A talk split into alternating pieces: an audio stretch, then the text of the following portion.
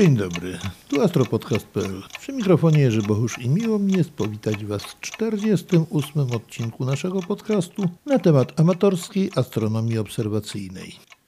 Październik właśnie dobiega końca, pogoda nas nie rozpieszczała, pewne zjawiska żeśmy mogli obserwować, większość z nich jednak nam umknęła z powodu właśnie niepogody. Zobaczmy zatem, co pod względem obserwacyjnym szykuje nam listopadowe niebo. W listopadzie noce są coraz dłuższe, a dni coraz krótsze. Szczególnie odczują to obserwatorzy Słońca, które będzie coraz krócej nad horyzontem i coraz niżej. Dlatego trzeba zwrócić uwagę na pewne sprawy i tak dobrać czas obserwacji, żeby Słońce było w miarę możliwości najwyżej nad horyzontem i nie chowało nam się za przeszkody terenowe, ponieważ już jest tak nisko, że wcześniej się może schować za jakieś budynki, wysokie drzewa, za jakiś las, uniemożliwiając nam obserwację. Ale nie należy, nie należy się tym zrażać, tylko trzeba wykorzystywać każdą słoneczną chwilę do tego, żeby zaobserwować naszą gwiazdę. Oczywiście, jak zawsze i do znudzenia przypominam Wam, obserwujemy Słońce teleskopem zabezpieczonym, założonym filtrem obiektywowym, najczęściej folią Badera albo jakimś innym specjalizowanym. Nigdy nie patrzymy na Słońce przez, przez żaden sprzęt optyczny, który nie jest zabezpieczony odpowiednio ciemnym filtrem odcinającym nadmiar promieniowania słonecznego. O ile dni będą krótkie i będzie to okres niekorzystny dla obserwatorów Słońca, na którym notabene w tej chwili nie dzieje się nic. Czasami pojawiają się jakieś sporadyczne grupki plam, o tyle obserwatorzy Księżyca będą mieli coraz lepsze warunki do obserwacji naszego naturalnego satelity. Księżyc w swojej wędrówce po niebie znosi się coraz wyżej, coraz dłużej jest nad horyzontem. W tej chwili Księżyc jest tuż przed pełnią, ale jednocześnie nastąpiła taka mgła, że jest ledwo widoczny właśnie przez tą mgłę, a nie przez warstwę chmur. Warstwa chmur zeszła na Ziemię po prostu. Także mimo najszczerszych chęci nie można przeprowadzić obserwacji astronomicznych, ponieważ Raz, że jest mgła, która odcina trochę sporo światła, a dwa, księżyc ją jeszcze tak pięknie rozświetla, że widokowo jest to coś pięknego, ale pod względem obserwacyjnym niestety uniemożliwia obserwację. Lunacje, czyli zmiany faz księżyca w listopadzie będą przebiegały następująco. Ostatnia kwadra, trzecia tak zwana, nastąpi 8 listopada o godzinie 13.46, oczywiście czasu uniwersalnego, jako że wszystkie czasy we wszystkich emerytach astronomicznych podaje się w UTC, czyli w czasie obowiązującym w Greenwich. 14 listopada o godzinie 11.45, czyli za dnia, Księżyc osiągnie perigeum, czyli znajdzie się najbliżej Ziemi. Natomiast 15 listopada o 5.07 Księżyc znajdzie się w Nowiu. Po czym znów osiągnie pierwszą kwadrę 22 listopada o godzinie 4.45. 27 listopada, pół godziny po północy, osiągnie apogeum, czyli będzie najdalej od Ziemi. I 30 listopada o godzinie 9.30 nastąpi jego pełnia. Jak zawsze w swojej wędrówce po niebie Księżyc mija kolejne planety. Tak będzie i tym razem. 12 listopada około godziny 21.30 Księżyc minie Wenus, która będzie 3 stopnie na południe od Księżyca, a 13 listopada około godziny 20.30 Księżyc minie Merkurego, które będzie z kolei 2 stopnie na południe od Księżyca. 19 listopada o godzinie 9 Księżyc minie Jowisza, będąc 3 stopnie pod nim. Również 19 listopada około godziny 15 Księżyc minie Saturna, który będzie też 3 stopnie na północ od Księżyca.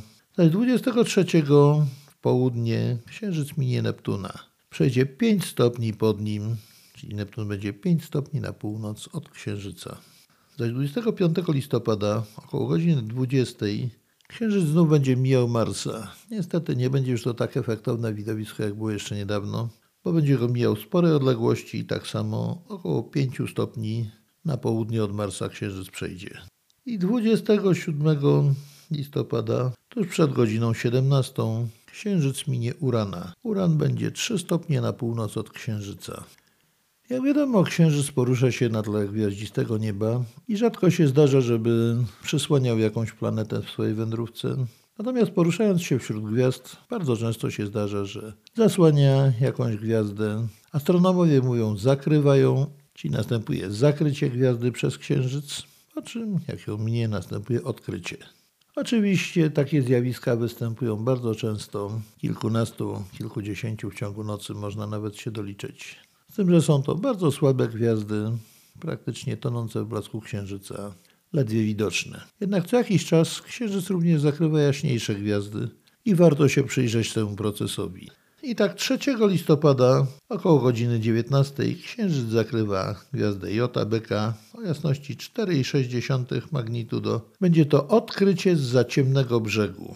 7 listopada około godziny 20 nastąpi odkrycie gwiazdy Gamma Raka zwanej Ocelus Borealis, czyli osiołkiem północnym. Jest to gwiazda jasności 4,7 magnitudo, czyli o podobnej jasności jak poprzednia, położona tuż nad gromadą otwartą presę czyli M44, albo inaczej po polsku zwanym żłóbkiem. Jeżeli pogoda dopisze, będzie to bardzo efektowne widowisko, ponieważ księżyc będzie przechodził tuż nad gromadą, w zasadzie może nawet trochę zahaczy o nią. Około godziny 20 za ciemnej krawędzi tarczy księżyca powinna się właśnie ukazać gwiazda Gamaraka, czyli Acelus borealis lub bardziej swojsko mówiąc osiołek południowy. Poczciwe stworzenie. Z kolei 11 listopada o godzinie 5 księżyc zakryje dni Virginis, czyli dni Panny. O jasności 4 magnitudo, czyli dosyć jasnej gwiazdy. Będzie to zakrycie za jasnym brzegiem. A około godziny 6, oczywiście czasu UTC, nastąpi odkrycie za brzegiem ciemnym. Czyli gwiazda wyjdzie nam z za ciemnej krawędzi. Zaś 22 listopada o godzinie 22 nastąpi zakrycie za ciemnym brzegiem gwiazdy Tauwodnika o jasności 4,1 magnitudo. Wtedy księżyc już może być dosyć nisko nad horyzontem. I 26 listopada około godziny 19 księżyc zakryje gwiazdę Ryb, czyli Piscinum o jasności 4,5 magnitudo. Będzie to podobnie jak poprzednie zakrycie za ciemnym brzegiem księżyca. Zjawiska są niby dosyć powszechne, jednocześnie zakrycie jasnych gwiazd, jak mówiłem, występują dosyć rzadko. Podałem Wam tylko gwiazdy jaśniejsze od 5 magnitudo, które łatwo zauważyć zakrycie ich przy użyciu chociażby zwykłej lornetki. Oczywiście będzie o wiele więcej zakryć i odkryć gwiazd słabszych, ale do tego już potrzebne są dobre warunki obserwacyjne i całkiem spory teleskop. Wtedy można nawet obserwować zakrycie o wiele słabszych gwiazd, ale skupimy się właśnie na tych najjaśniejszych. Jak mówiłem, Księżyc nie posiada atmosfery, więc nie ma stopniowego ciemnienia gwiazdy, tylko gaśnie nagle. Jeżeli się chowa za jasnym brzegiem tarczy Księżyca, to jest to zjawisko mniej spektakularne, ponieważ w ostatniej chwili po prostu czasami się niezbyt aż tak jasna gwiazda, około 5 magnitudo, zlewa się z powierzchnią tarczy Księżyca i trudno jest czasami uchwycić dokładnie ten moment, kiedy gwiazda znika za tarczą Księżyca. No to z kolei w takich sytuacjach, jeżeli, nie ma, jeżeli tylko nie ma pełni, Łatwo jest zobaczyć, kiedy następuje odkrycie, bo nagle gwiazda się ukaże jasna na ciemnym tle. I jak już mówiłem, gaśnięcie gwiazdy następuje praktycznie skokowo, jakby powiedzieli komputerowcy zero-jedynkowo, była jedynka jest zero, ponieważ nie ma atmosfery, która pochłaniała im bliżej powierzchni planety, im, im bliżej globu księżycowego, tym coraz bardziej pochłaniałaby światło gwiazdy. Gwiazda świeci pełnym blaskiem, nagle zanika i nagle pojawia się w pełnym blasku. To wszystko oczywiście dotyczy gwiazd pojedynczych. Jeżeli gwiazda jest ciasnym układem podwójnym, składa się z dwóch składników, wtedy możemy właśnie zaobserwować takie skokowe gaśnięcie. Przygasa i za chwilę gaśnie. Ta chwila trwa różnie. Zależy od tego, jak wielkie są gwiazdy, jak daleko są odseparowane składniki jeden od drugiego, optycznie pod jakim kątem. Oczywiście tego nie zauważymy małym teleskopem, ale właśnie w ten sposób ujawnia się również podwójność gwiazd. Kiedy księżyc się zakrywa, zwłaszcza za, jeżeli następuje zakrycie za ciemnym brzegiem albo odkrycie za ciemnym brzegiem, nagle pojawia się słabszy składnik, a po chwili gwiazda świeci pełnym blaskiem. A jak zakrywa z kolei, to nagle przykasa lekko i za chwilę gaśnie. Tak właśnie przebiega zakrycie gwiazd podwójnych. Oczywiście w jakichś układach innych wielokrotnych, które no nie są aż tak powszechne, jakby się wydawało. Następować to może jeszcze w sposób jeszcze bardziej skomplikowany. Większe są skoki jasności i bardziej zestopniowane. Ale nie, nigdy nie zaobserwowałem takiego zjawiska, że zakrycia gwiazd takiej wielokrotnej. I chyba nikt tego nie zaobserwował, także nie będziemy tego tutaj omawiać. Tym niemniej zachęcam do obserwacji tego pięknego zjawiska. Nawet jeżeli nie mamy służby czasu, bo dysponując odpowiednią służbą czasu, czyli dokładnie wychwytując momenty zakrycia, odkrycia, znając jeszcze swoją pozycję geograficzną z dużą dokładnością, można uzyskać bardzo dużo, bardzo dokładnych danych na temat zarówno prędkości ruchu Księżyca, jak i jego orbity. W tej chwili to się robi już troszeczkę inaczej, bo się również mierzy radarowo, laserowo, ale mimo wszystko zakrycia nadal będą istotne, będą zbierane, jeżeli ktoś potrafi zrobić już wykonać pełną obserwację. Są organizacje, które zbierają te dane, opracowują i dalej na podstawie tego jest badana, korygowana i modyfikowana teoria ruchu naszego Księżyca. Wydawałoby się, że cóż to takiego. Po malutkiej elipsie obiega Ziemię Księżyc. Niby nic się nie dzieje, ale ten ruch tak w rzeczywistości jest naprawdę bardziej skomplikowany, o wiele bardziej niż nam by się wydawało. I właśnie tego typu obserwacje między innymi służą do badania, uściślania i korygowania założeń jego ruchu. Spośród planet na niebie oczywiście będzie królował nadal Mars jeszcze, będący tuż po opozycji, więc jeszcze bardzo jasny, około dwóch magnitudów powinien mieć jasności i jeszcze na tyle duży, że Da się na nim zobaczyć sporo szczegółów tarczy, zwłaszcza jeżeli ktoś dysponuje większym sprzętem, odrobinę większym doświadczeniem obserwacyjnym. Obserwując Marsa na pewno się nie zawiedzie. Zauważy bardzo dużo szczegółów, bardzo zmieniających się. Bo jednak ta planeta obraca się troszeczkę wolniej niż nasza Ziemia, więc co jakiś czas ogólny obraz tej planety w naszych teleskopach też się trochę zmienia. Oprócz tego będą oczywiście jeszcze widoczne Saturn, Jowisz, coraz niżej coraz bliżej zachodniego horyzontu i coraz wcześniej zachodzące. Ich jasność też już pomalutku maleje, wielkość tarcz też pomalutku maleje, po prostu oddalają się już od Ziemi. Ale jeszcze mówiąc dokładniej, to Ziemia oddala się w swym ruchu od nich. Podobnie zresztą jak od Marsa. Oczywiście widoczne są także Uran i Neptun, jako słabe planety widoczne jedynie w teleskopach, szczególnie Neptun. Będzie widoczny w postaci słabej, gwiazdopodobnej małej plamki koloru niebieskawego. Wenus będzie jeszcze widoczna na porannym niebie.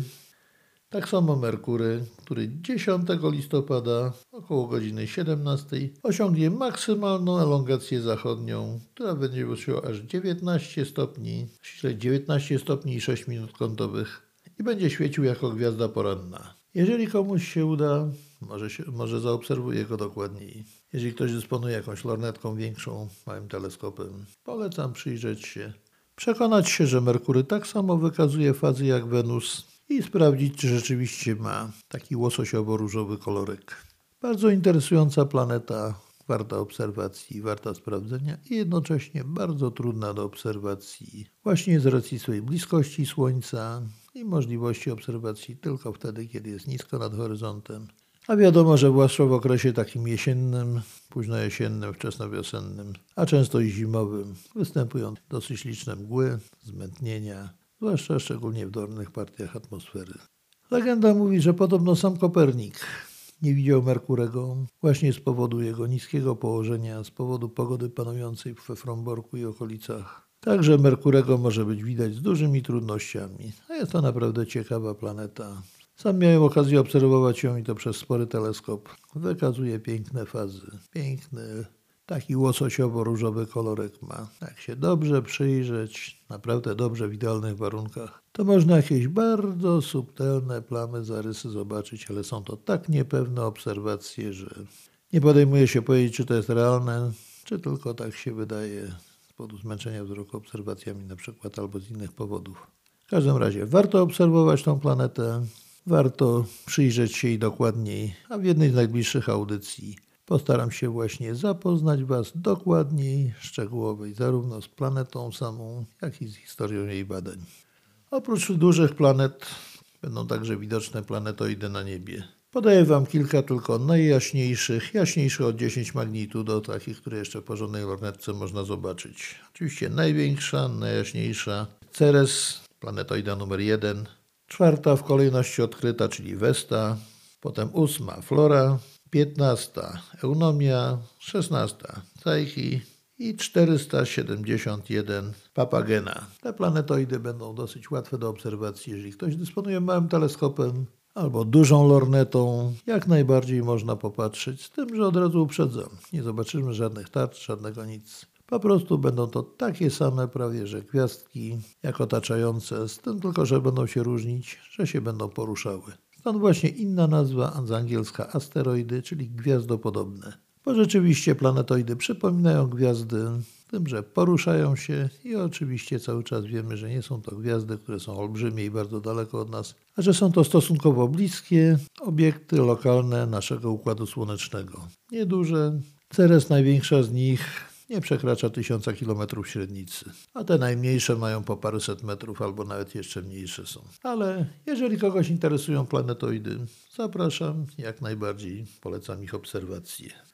Oczywiście dla miłośników obserwacji gwiazd zmiennych, zwłaszcza tych najbardziej początkujących, którzy nie mają doświadczenia, nie mają jakichś teleskopów większych i tak polecam stosunkowo łatwe, przynajmniej według mnie najłatwiejsze do obserwacji, jasne mirydy, są najczęściej czerwonymi olbrzymami, zmieniającą powoli w okresie mniej więcej około roku, jedne krócej, jedna nieco dłużej i w dosyć dużym przedziale jasność bo potrafią się zmieniać od 3-4 wielkości gwiazdowych najczęściej, a w skrajnym przypadku nawet zmieniają jasność o 10 wielkości gwiazdowych, czyli to jest olbrzymia, olbrzymia zmiana jasności. Ale takich jest zaledwie chyba tylko kilka znanych. Najczęściej są to zmiany od 4 do 9 wielkości gwiazdowych. Zachodzące, te zmiany zachodzą w okresie około roku. Także nie trzeba tego codziennie obserwować, bo niewiele zauważymy różnic. Wystarczy raz na kilka dni, raz na tydzień zrobić obserwację gwiazdy, zapisać, nanieść ją na wykres i z biegiem czasu patrzeć jak jasność jej maleje albo rośnie. Jak już mówiłem, w przeciwieństwie do gwiazd zaćmieniowych, w gwiazdach pulsujących, czyli fizycznie zmiennych, obliczamy nie okres minimum, ale okres maksimum i to jest najważniejszy ten moment w obserwacjach danych gwiazd. Wybrałem kilka stosunkowo jasnych gwiazd zmiennych, jaśniejszych niż 8 magnitudów maksimum. I tak 5 listopada polecam obserwację gwiazdy RS Wagi, której przez zmianę jasności zachodzą między 7,5 a 12 magnitudo i teraz powinna właśnie 5 listopada osiągnąć jasność około 7,5 magnitudo. Oczywiście są to teoretyczne zmiany jasności. Mirydy mimo, że pulsują regularnie, ale nie aż tak regularnie, żeby to było jak dokładna sinusoida. Czasami są jaśniejsze, Czasami są mniej jasne, słabsze w maksimach. Tak samo minima mają jaśniejsze albo głębsze minima jeszcze słabsze mają. Tutaj nie ma jakiejś regularności takiej idealnej i dlatego właśnie chociażby warto je obserwować. Z kolei 21 listopada polecam dosyć znaną mirydę R Cassiopei, która powinna osiągnąć około 7 magnitudo jasności podczas gdy w minimum jej jasność spada do 12,6 magnitudo. Z kolei 25 listopada maksimum ma gwiazda R Zająca, tuż pod Orionem się znajdująca. Jej jasność będzie wynosiła około 6,8 magnitudo i ma niewielki zakres zmian jasności, bo w minimum spada zaledwie do 9,6 magnitudo. I na koniec gwiazdę X wężownika, która powinna tak samo 6,8 magnitudo osiągnąć jasności a ma jeszcze mniejszy zakres zmian, bo jej jasność spada zaledwie do 8,8 magnitudo. Praktycznie cały przebieg zmiany jasności można w zwykłej lornetce prześledzić, zarówno w X wężownika, jak i w R zająca. Oczywiście teraz nie tylko, że się zaczyna, ale już w najlepsze trwa sezon obserwacji gwiazdy Omikron Ceti, czyli Omikron wieloryba, albo jak to nazwają Heweliusz, Mira Ceti, czyli cudownej wieloryba. Jest bardzo jasna, pierwsza odkryta Miryda, pierwsza odkryta jako gwiazda zmienna, chociażby dlatego warto ją obserwować. A jest łatwa do obserwacji, łatwa do znalezienia. Maksimum jasności widoczna jest oczywiście przez dłuższy czas gołym okiem, bo nawet bywa jaśniejsza od 3 magnitudów maksimum swojej jasności, a w minimum spada do około 9 magnitudo, więc też dobra lornetka umożliwi przebieg obserwacji zmiany jasności w całym zakresie, gdyby nie ten fakt paskudny, że jest w takim położeniu, że ją widać tylko w sezonie właśnie takim jesienno-zimowym, wczesnowiosennym. W okresie letnim wtedy jest niewidoczna, więc trzeba przerwać obserwację, żeby podjąć się dopiero w następnym sezonie, czyli następnej jesieni. Tym niemniej, piękna gwiazda, warto się jej przyjrzeć i tak samo warto popróbować oszacować, jak się zmienia jej jasność. No i jeszcze nie, tak trochę nieśmiało wspomnę o naszej dawnej faworycie, czyli Betelgeuse. Świeci sobie wesolutko w Orionie na pomarańczowo. W ostatnich pociemnieniach, tych wszystkich perturbacjach jest dosyć intensywnie badana.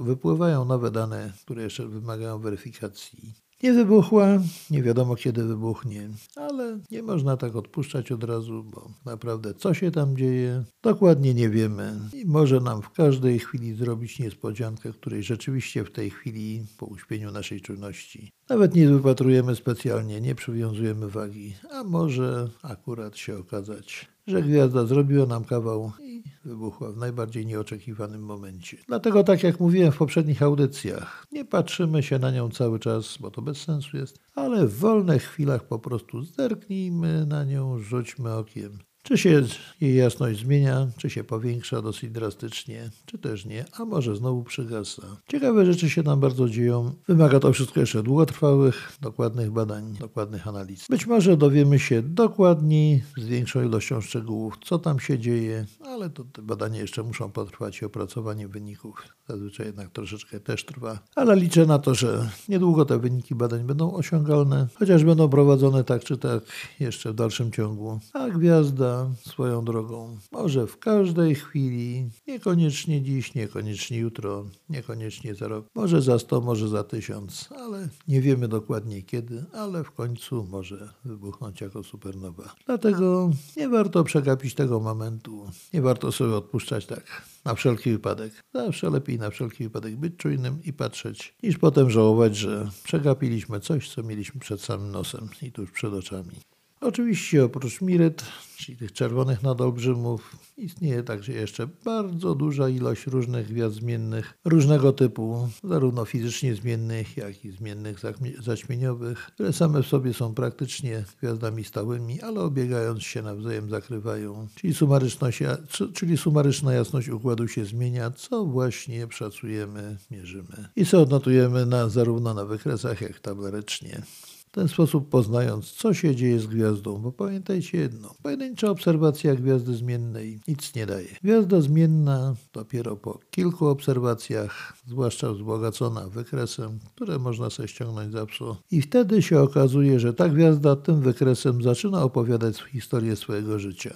A te historie naprawdę bywają bardzo burzliwe, barwne, pasjonujące. Dlatego właśnie warto obserwować gwiazdy zmienne, bo tam coś się dzieje cały czas. Czasami bardzo szybko, czasami bardzo powoli. Ale to już na temat gwiazd zmiennych i ich obserwacji zrobimy sobie jeszcze parę audycji w przyszłości. A na razie zachęcam tak do próbnych, wstępnych obserwacji właśnie takich ćwiczenia na tych mirydach, jako że to według mnie są najłatwiejsze, najprostsze i najbardziej wdzięczne do obserwacji gwiazdy zmienne. I pamiętajmy o tym, że nie tylko mirydy są na niebie, ale także cała masa innych typów, równie bardzo ciekawych gwiazd, które zmieniają swoją jasność. Oprócz tego jeszcze niebo oferuje nam całą masę obiektów do obserwacji. Zarówno pięknych gromad gwiazd, zarówno otwartych, jak i kulistych. Całą masę galaktyk możemy sobie zaobserwować i całą masę innych obiektów, takich jak mgławice planetarne, chociażby mgławice ciemne, w, szczególnie w najgęstszych miejscach drogi mlecznej i całą masę jeszcze innych obiektów głębokiego nieba. Czarnych dziur oczywiście nie zaobserwujemy, bo raz, że mamy za mały sprzęt, żeby te okolice czarnych dziur zobaczyć, a same jako takie z definicji są niewidoczne, więc dajmy sobie spokój z czarnymi dziurami. Natomiast możemy śledzić dużo gwiazd podwójnych, szczególnie są piękne te wielobarwne gwiazdy podwójne. No i na zakończenie jeszcze najciekawsze rzeczy, może nie dla wszystkich, ale zarówno dla komeciarzy, jak i dla meteorowców. To są rzeczy bardzo fajne. Mianowicie jest widoczne w listopadzie kilka rojów meteorów. Iż od 20 października już do 10 grudnia będą widoczne północne taurydy. Ich maksimum ma przypaść na 12 listopada. Jest to około 5 meteorów na godzinę widocznych, a są to pozostałości cząstki rozrzucone, pogubione przez kometę Enkego, znaną jako drugą kometę okresową o najkrótszym okresie obiegu, bo tylko około 3,3 roku. Kometa skądinąd znana, zacna, chociaż w tym roku dosyć słabo było widoczna. W sprzyjających warunkach bardzo piękna do obserwacji. Jeżeli nie możemy teraz zobaczyć komety, warto więc chociażby rzucić okiem na jej pozostałości. Oczywiście spece odliczenia meteorów od obserwacji robią różne dane, zbierają. Nam wystarczy, jeżeli policzymy sobie, ile w ciągu godziny zobaczymy meteorów z danego roju. Oczywiście rój meteorów polega na tym, że wydaje się, że poszczególne meteory wychodzą z jednego punktu na niebie, z jednego niewielkiego obszaru zwanym radiantem i stamtąd rozbiegają się po całym niebie. To wszystkie meteory tak spełniają te warunki. Oczywiście zaliczamy do meteorów roju. Jeżeli coś biegnie w poprzek tych, tego roju, idzie w stronę radiantu i mija go, to jest meteor sporadyczny albo należący do innego roju, ale nie do tego, którego w danym momencie obserwujemy, o którym w danym momencie mówimy. Od 6 listopada do 30 wystąpi rój Leonidów. Maksimum przewidziane jest na 17 listopada. To wspaniałe, bardzo szybkie, bardzo jasne, zielonkawe meteory ze śladami. Leonidy są bardzo charakterystyczne. Jest to duży rój, dosyć obfity. W najgorszym wypadku daje około 10 do 20 meteorów na godzinę ale bardzo często występują deszcze meteorów, kiedy to są setki, a nawet dziesiątki tysięcy meteorów w ciągu godziny zaobserwowane. Rzeczywiście wyglądało to jak deszcz na niebie, tak jakby po prostu nas pływało coś po nieboskłonie gdzieś tam w kierunku horyzontu. Nie miałem niestety przyjemności obserwować tego pięknego zjawiska. Mogę sobie jedynie wyobrazić na podstawie starych rysunków, jak to było. Być może nie jest to pewne, ale może będzie trafimy na jakieś większe zagęszczenie tych szczątków kometarnych i będzie bardziej spektakularne widowisko. A może rzeczywiście będziemy mieli tym razem szczęście i dosyć niespodziewanie. Wpadniemy znowu w jakiś zagęszczony obszar tych meteorów, który da nam deszcz meteorowy tak efektowny, jak to było w czasie poprzednich obiegów a już wielokrotnie. Było to krótkotrwałe zjawisko, mimo że Ziemia przechodzi przez ten obszar meteorów przez kilkanaście, kilkadziesiąt dni, to takie zjawisko deszczu meteorowego, takich zgęstek tych meteorów jest naprawdę niewielki. To trwa od kilku do kilkunastu godzin góra. Ale onidy są niczym innym, jak szczątkami okresowej komety 55P Temple Tuttle obiegającą Ziemię w okresie 33,1 czwartą roku. Naprawdę, obserwowałem to kilka razy. Bardzo piękny rój, warto obserwować. Jest to naprawdę piękne widowisko na niebie i warto poświęcić parę nocy na obserwacje, zwłaszcza w okresie maksimum, bo można w ciągu nocy kilkuset meteorów się doliczyć spokojnie, bez większego wysiłku. A jak mówię, może wieży wystąpić deszcz meteorowy, kiedy to będzie co najmniej parę tysięcy meteorów w ciągu godziny widocznych. Ale również możemy trafić w pewnym momencie, w pewnym momencie na rozrzedzenie roju i zaledwie kilkanaście do kilkudziesięciu w ciągu godziny się pojawi. I takie zjawisko też jest niewykluczone, ponieważ nie znamy dokładnie rozkładu cząstek meteorowych na ich orbicie. Dopiero właśnie obserwując meteory, możemy sobie wyrobić jakiś pogląd na temat tego, jak te meteoroidy są rozłożone na swojej orbicie. Między 15 a 25 listopada, maksimum 21 listopada, osiąga rój alfa monocerotydów, czyli meteory, wychod z których radiant jest w gwiazdozbiorze jednorożca. Średnio dają około 5 metrów na godzinę, ale w latach 1925 i 1935 dawały do 400 meteorów na godzinę. Też Ziemia trafiła na zagęszczenie meteoroidów i w ten sposób były też dosyć efektowne deszcze meteorów. Jeszcze od 13 listopada aż do 6 grudnia, czyli do Mikołaja, z maksimum 28 listopada, będą widoczne Orionidy listopadowe, tak zwane. Jest to dosyć słaby ruin, dający około 3 metrów na godzinę. A skoro już jesteśmy przy szczątkach kometarnych, które występują w postaci ryjów meteorów, to na zakończenie powiedzmy sobie o hicie listopada, zwłaszcza szczególnej gradce dla miłośników komet, a takich zatwardziałych komeciarzy jak ja, będzie jasna stosunkowo kometa C2020 M3 Atlas. Właśnie 1 listopada przechodzi z gwiazdozbioru Zająca do gwiazdozbioru Oriona i mknie do góry jak rakieta właśnie od samej podstawy aż do minięcia gwiazdozbioru Oriona. Kometa ma w tej chwili około 7,5 magnitudo jasności, czyli jest dosyć jasna i jasność być może wzrośnie nawet do 7 magnitudo, czyli łatwy będzie to obiekt do zobaczenia w każdej lornetce przyzwoitej. Taka zwykła polowa lornetka powinna załatwić sprawę. Zresztą już dużo wcześniej jeden z kolegów mówił, że jest widoczna w lornetce. W dużej lornecie oczywiście bez problemu. Takiej zwykłej już była widoczna. W tej chwili to już bez problemu powinna być obserwowalna w małej lornetce można się jej przyjrzeć. Bardzo efektowna, dosyć jasna, troszeczkę rozlazła, dosyć szeroka jest, ale nie powinno to stwarzać problemów większych. Niestety pogoda jak dotąd nie pozwoliła mi na jej obserwację. Jeszcze czekam, może się wypogodzi, może się udają jeszcze zaobserwować. W każdym razie warunki tej obserwacji w ciągu miesiąca będą się poprawiały coraz bardziej. Może jej jasność będzie słabła. Pod koniec miesiąca może spaść nawet do jakichś 9 magnitudo. Ale z kometami to nigdy nic nie wiadomo. Może jeszcze bardziej pojaśnić, a może i szybciej ciemnieć. Tutaj trudno jest powiedzieć coś konkretnego, bo to zależy od tak wielu czynników, że są po prostu nieprzewidywalne. Możemy sobie z grubsza policzyć pełne założenia, poczynić jak będzie się zmieniała jasność i tak się teoretycznie zmienia. W praktyce to z reguły chociaż w mniejszym lub większym stopniu, ale odbiega od założeń teoretycznych. A nasza kometa cały czas spina się w górę, prawie idealnie na północ się posuwa, przecinając gwiazdozbiór Oriona. I tak 3, 3 listopada mija Rigiela, czyli Beta Orioni, jasną biało-niebieskawą gwiazdę o jasności nieco większej niż 30 magnitudo. 8 listopada mija gwiazdę Eta Orioni, bardzo bliskiej odległości.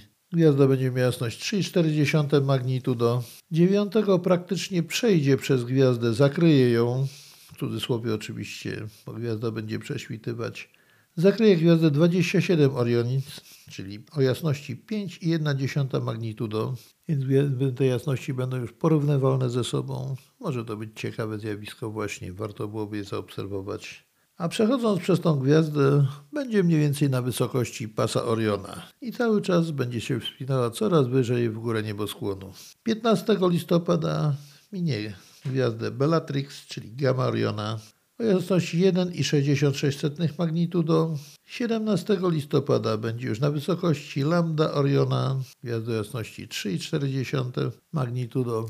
Przejdzie troszeczkę z boku od niej po prawej, czyli po zachodniej stronie i w zasadzie w ten sposób minie główną część gwiazdozbioru Oriona. 22 listopada kometa wychodzi z gwiazdozbioru Oriona i wchodzi do gwiazdozbioru Byka. 26 minie w stosunkowo bliskiej odległości gwiazdę Zeta Byka. Przyjdzie także w miarę blisko słynnej mgławicy Krab, czyli M1.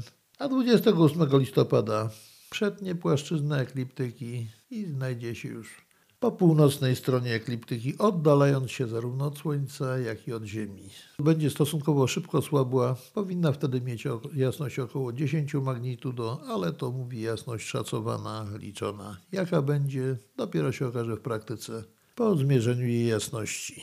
Dlatego właśnie warto ją obserwować, mierzyć jej parametry, szczególnie jasność, średnicę, zagęszczenie centralne. Jeżeli ukaże się jakiś warkocz, też warto będzie zwrócić na niego uwagę. Mierzymy wtedy jak zawsze zarówno długość warkocza w jednostkach kątowych, jak i kąt pozycyjny.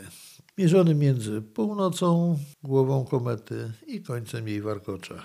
Oprócz tego jest jeszcze na niebie widoczna kometa dosyć jasna C2020 S3 Erasmus o jasności około 10-9 magnitudo. Ona jest nisko nad horyzontem, jest w gwiazdozbiorze Hydry, zmierza w kierunku gwiazdozbioru Pucharu. W naszych szerokościach geograficznych będzie bardzo trudna do obserwacji, zwłaszcza w taką jak dzisiaj mglistą noc. Najprawdopodobniej nie uda nam się jej zobaczyć, dlatego nie podaję już większych, jakichś bliższych danych od niej. Jest jeszcze druga kometa dosyć, która miała być jasna, w tej chwili nawet rzędu 6 magnitudo, a w tej chwili według obserwacji ma jakieś 13 magnitudo. Jest to kometa okresowo 11P Temple Swift Lanier. Podobnie jak kometa Atlas, która pięknie idzie przez gwiazdozbiór Oriona, gdzie bardzo łatwo, bez trudu można odnaleźć, bez specjalnego kombinowania, starhoppingu i tak dalej. Po prostu patrzymy na pobliską gwiazdę i w polu jej widzenia będzie na pewno kometa. Tak samo 11P jest położona w tej chwili praktycznie w samym środku kwadrat, tego wielkiego kwadratu Pegaza, który widzimy na niebie. No ale co z tego, kiedy nawet 38 w tej chwili miałbym spore problemy, żeby ją sięgnąć. Zwłaszcza przy takim przymulonym księżycowym niebie. Ale prawdopodobnie będzie jeszcze jaśniała. Cały czas śledzę doniesienia obserwacyjne na jej temat. Jak będzie jaśniała, pojaśnieję. Jak będzie łatwiej widoczna mniejszymi instrumentami, wtedy oczywiście dam Wam znać i podając dokładnie, już podając, gdzie ona jest, w którym miejscu, w którym obszarze nieba szukać, jaką ma jasność. bo naprawdę komety są, każda jest inna, są praktycznie niepowtarzalne. Są bardzo tajemnicze, wciąż jeszcze bardzo ciekawe obiekty, dlatego warto je obserwować, kiedy tylko możemy i jakie tylko możemy. Jeszcze jest parę, parę komet, ale już zupełnie bardzo słabiutkich, takich, że naprawdę trzeba duże teleskopy, najczęściej metodą fotograficzną długiego naświetlania robić. To już jest zabawa wykraczająca poza dziedzinę przeciętnego amatora, takiego początkującego zwłaszcza, który tylko chce popatrzeć się na kometę. Dlatego nawet nie, nie wspominam o nich. Ale w każdym razie, jedno co jest fajnie, dosyć niespodzianie. Mamy tą kometę M3 Atlas i cieszmy się nią. Jeżeli, o ile tylko pogoda nam pozwoli, jakikolwiek niewielki instrument optyczny załatwia nam sprawę i możemy ją zobaczyć. Jeżeli dysponujemy większym teleskopem, też warto się jej przyjrzeć żeby zobaczyć już bardziej z detalami, jak ja to zawsze robię. Najpierw standardowa obserwacja ICQ, czyli jasność, średnica głowy, zagęszczenie centralne, czyli DC, ewentualnie warkocz, długość i kąt pozycyjny. A potem jeszcze robię tak sobie dalej po swojemu już. Zaglądam w bebechy przy dużym powiększeniu, czy tam coś w okolicach jądra się nie dzieje, czy czasami nie dzieli się na części, czy jakieś wyrzuty materii, jakieś smogi strugi występują? Widoczne właśnie w dużych teleskopach przy dużym powiększeniu, czy jakieś warstwowanie w materii takiej smużasta się nie robi właśnie w początkowej, w tej czołowej fazie głowy kometarnej. Jest naprawdę dużo ciekawych rzeczy, które warto zobaczyć. Oczywiście przy świetle białym, tak samo wtedy, zwłaszcza przy takich jasnych kometach, warto jest filtry kometarne zastosować, filtry barwne. Możemy całkiem dużo bardzo ciekawych informacji uzyskać na ten temat. Oczywiście wszystko wtedy skrzętnie notujemy, bieramy te wszystkie rodzaje obserwacji, zarówno tą standardową, jak i ja to mówię trochę rozszerzoną zabawę z kometą. Na takiej komecie rzędu 7-8 magnitudo. Bardzo łatwo jest przeprowadzić, a poza tym takie komety są najwdzięczniejsze do obserwacji. Łatwo jest stosunkowo je znaleźć, łatwo jest znaleźć w pobliżu odpowiedniej gwiazdy porównania, bo gwiazd 7-8 magnitudy już jest stosunkowo sporo w pobliżu, bo im słabsze gwiazdy, tym więcej jest ich na niebie, gęściej są upakowane, że tak powiem. Czyli nie trzeba gdzieś daleko szukać od komety gwiazd porównania, bo widzimy je w jednym polu widzenia zarówno komety, jak i gwiazdy porównania, co jest bardzo korzystne dla dokładności obserwacji. I można będzie zrobić rzeczywiście parę fajnych obserwacji, o ile oczywiście tylko pogoda nam pozwoli. I jak już wcześniej wspominałem, mamy jeszcze oprócz tego całe niebo do dyspozycji. Jeżeli księżyc nie zaświetla go totalnie, jeżeli nie jest zamulone, tylko bardzo klarowne, czyst, naprawdę mam mnóstwo różnych obiektów do obserwacji. Jakich? No zależy. Ci bardziej zaawansowani zazwyczaj wiedzą, co chcą obserwować i od razu kierują teleskopy na obiekty, które ich interesują. A ci najbardziej początkujący po prostu sugeruję jedną rzecz. Wziąć jakiś instrument optyczny i popatrzeć w niebo. Przejrzeć je i zobaczyć, co się Wam przed obiektyw teleskopu nawinie. To będą Wasze malutkie, prywatne odkrycia. Jeżeli zobaczycie, co to jest, zidentyfikujecie na mapie nieba, określicie, co to za obiekt, czy to jest mgławica, gromada gwiazd, czy galaktyka, to już będzie to Wasze odkrycie, Wasza satysfakcja. Taki obiekt pozostaje bardzo długo w pamięci i zawsze jest już tak, taki po prostu bliski, do którego się chętnie wraca w obserwacjach. Dlatego rozglądajcie się po niebie, patrzcie, róbcie własne odkrycia. A jeżeli się komuś poszczęści, może nową kometę, albo jakąś gwiazdę supernową, albo nową odkryje, albo nową planetoidę. Nie wiadomo, wszystko przed Wami. Czego Wam szczerze życzę. A na dzisiaj to już wszystko. Słuchajcie astropodcastu.pl. Jak zawsze zapraszam do komentowania, do kontaktu, zarówno na stronie, zarówno przez maila, jak także przez media społecznościowe, tak jak Facebook, Instagram, Twitter, na których można mnie dosyć często znaleźć. A dzisiaj już żegnam się z Wami. Życzę Wam miłego dnia albo spokojnej nocy, zależnie od tego, kiedy tego słuchacie. A wszystkim obserwatorom życzę czystego nieba i udanych obserwacji, może i własnych odkryć. Do usłyszenia w następnym odcinku.